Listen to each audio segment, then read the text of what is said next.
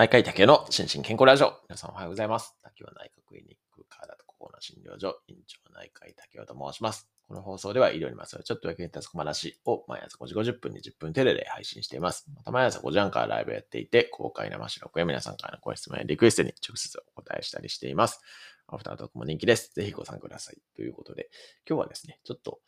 うん、物議を醸すかもしれないお話をしたいと思うんですけれども、えー、と、タイトルにありますように、不定収素という用語についてっていう、ちょっと、なんか、あの、すごい物々しいタイトルにしてますけれども、えっ、と、昨日の YouTube ライブの一番最後にも取り上げさせていただいたんですけれども、不定収素っていう用語ですね。これに関しては結構ね、まあ多くの診療内科医とか、まあ診療内科医じゃなくても、あの、医療者の中に結構ね、いろんな思いがあるんじゃないかなというふうに思いまして、まあその辺のお話をしたいなと思ってます。で、そもそもですね、この不定収素っていう用語、まあ昨日の YouTube ライブでも思ったんですけれども、まあ医療者だったらまあほぼ、ほぼ全員が聞いたことはありますよね。自分が発していなくても、不定収素っていう用語を聞いたことがないっていう医療者は、まあまずいないんじゃないかなというぐらい、まあ医療業界ではありふれた用語かなと思います。一方で、医療業界じゃない方ですね。まあ普通の一般の方だと、何それっていう、そ、そもそも用語が難しすぎてわからないっていう感じになるんじゃないかなと思うんですけれども、全然一般用語ではないんじゃないかなというふうに思います。ただこの不定収層に隠れたいろんな、こう、ものっていうのは、あの、私個人的にはかなりまあ、以前から思っていることがあって、まあ、その辺を少し雑談っぽくお話したいなというふうに思います。で、まあ、昨日の YouTube ライブの中でもですね、ちょっと Dr. P2 途中で離脱されてしまいましたけれども、あの、Dr. P2 はあの使うっていうふうに言われてましたけど、私はですね、少なくとも自分では全く使うことがない用語なんですよね。というのは、あそもそもこれ、そうか、音声で聞いてると不定収素っていうのが分かり、あの、そもそもどういう感じを書くかわからないかもしれないですけど、不定は、あの、住所不定の不定ですね。定まらないっていう、あの、あの、不、不、不安の風に、え定まるの定ですね。はい。で、収素が、まあ、収素ってあんまり一般用語ではないと思うんですけれども、えっ、と、これなん、なんていうんですか、秋が上に書いてあって、あの、春夏秋冬の秋ですね。で、下に心がつく週ですね。で、訴えるっていうのの素っていうので、不定収素っていう風に書くんですけれども、まあ、これですね、えっと、まあ、要は、えー、収素ですね。まあ、訴えが一定しないからっていうことで、不定収素っていうことで、えー、まあ、患者さんの訴えが、まあ、例えば頭痛い、お腹痛い、えー、耳鳴りがする、めまいがする、えー、息がしんどいとかですね。こういういろんな訴えをされる方に関して不定収素っていうふうに、まあそれ、それもその検査をしても異常がないっていうことで、不定収素っていうことになることが、まあ多分一般的には多いと思うんですけれども、ただまあこれ昨日も話したようにですね、あの、一個一個きちっと解明していくと、各々に病気が出てくるあ出てくるっていうか、各々が、あ一個ずつの病気っていうことは、まあ、あの、非常によくあるんですよね。で、特に、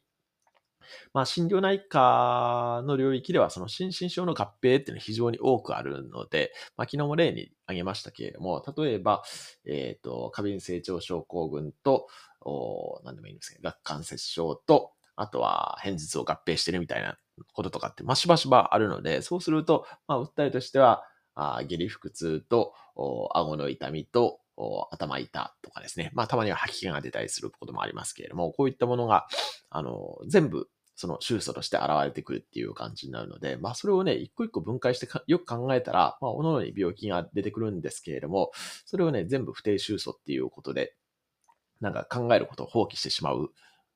ことになってしまうんじゃないかなというのが、まあ一つですね。で、あともう一つは、あの、これ、まあ冒頭にも言ったように、その不定収素っていう用語自体が、まあ一般的ではない用語ですよね。なので、その、まあ俗に言うその業界用語的なところの、なんか、隠語みたいな感じになっていて、で、なおかつ、まあ医療業界の中でこの不定収素っていうのを使われるシチュエーションってね、まあまあ、ほぼ100%ネガティブなあ印象なんですね。だから、あの、患者さん不定収素多いみたいな、そんな感じの使われ方をするんですけれども、そまあ、それはちょっと違うかなっていうのを、まあ、医者になりたいの頃からずっと思ってるわけで、なので、まあ、一個一個、まあ、もちろんね、手術が多い患者さんって、まあ、結構いらっしゃるんですけれども、さっき言ったようにですね、まあ、あまあ、基本的には我々ってこの主訴って言って主な訴えて書くんですけれども、まあ、一個の主訴に絞りたいっていう風に思いますし、まあ、一個の主訴であれば、その、えー、診断に、まあ、直結して、まあ、なんか検査とかですね、まあ、問診、身体、診察、検査とかをやって、まあ、一個の診断がつくっていう、まあ、それは当然そうなんですけれども、でも、まあ、患者さんとしては困ってることは、まあ、3つか4つあるっていうのは、まあ、普通なんで、それを、じゃあ、不定収訴と言われると、ちょっとね、違うかなっていうふうに思ったりするのがあったりします。で、あとはですね、これ、えっと、まあ、冒頭にも言ったように、検査で異常がないの不定収層の、まあ、なんていうか根拠の一つとしてやることが多いかなと思うんですけれども、これもですね、まあいつもお話している機能性疾患の見逃しですね。これがね、不定収束っていうふうに、あの、くくられることで結構起こりうるんじゃないかなというふうに思ってます。まあ具体的には、まあ先ほど言ったような、その過敏性腸症候群とか顎関節症とかですね、あとは片頭痛とか、まあ片頭痛はね、結構メジャーな病気なんで、まあ、過敏性腸症候群も、まあ、比較的最近は知られてきてるかなと思うんですけれども、こういったあものとか、あとは、まあそうじゃない、えー、例えば、もっとマイナーな病気ですね。まあストレス性抗体温症とかもそうですし、慢性疲労症候群とかもそうですけれども、こういったものって、まあ疾患概念がね、まだ十分に確立されていないっていうところはあるんですけれども、ただ、あの、機能性疾患の一つとして、まあ我々の中ではね、もう非常によく知られている病気なんで、それを、まあいろんな訴えがあるからっていうことで、あ、そうそう、起立性調節障害とかもそうですね。起立性調節障害とか、まあお子さんに比較的多い病気ですけれども、これね、本当にいろんな症状が出てくるんで、これをね、じゃあ不定収素っていうことで、えー、診断しないっていうのは、それは良くないと思うんで、はい。だからこういう、えっ、ー、と、機能性疾患に関する、こう、知見がですね、医療者側にも足りてないっていう部分から、なんか不定収束っていうことで、えっ、ー、と、こう、ネガティブワードとして、えー、ひとまとめにしてしまうんじゃないかなというふうに思っていて、まあ、これは、だから私個人的にはね、使っていないですし、使う医療者がいたら、どういう感じで不定収束と思っているのかを聞いてしまうっていう聞いてしまう。まあ、聞かない場合もありますけどね。いや、あの、聞きたい衝動に駆られるっていうことがね、まあ、しばしばあったりします。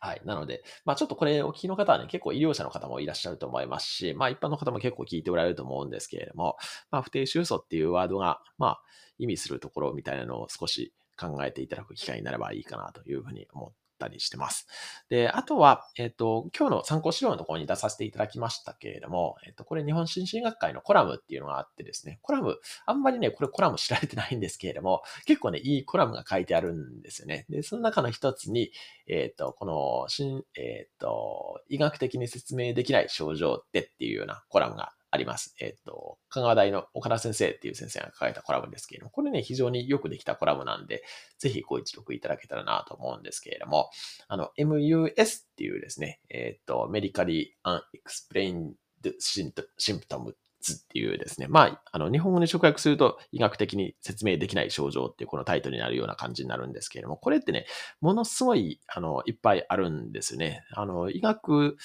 の限界っていうのはやっぱりどうしてもあるので、その辺のことに関して、まあ、よくよく考えた上で、でも、まあ、症状はあるっていうことを認めつつ、えー、どういうふうに治療していくかっていうところが、まあ、医療者としては腕の見せ所なんじゃないかなというふうに思ったりもしています。はい。そんな感じですかね。はい。ということで今日は不定収束についてちょっと思い、思うことをつらつらお話しさせていただきました。今日も幸せな一日でありますように、お相手は内科医の竹でした。興味津々。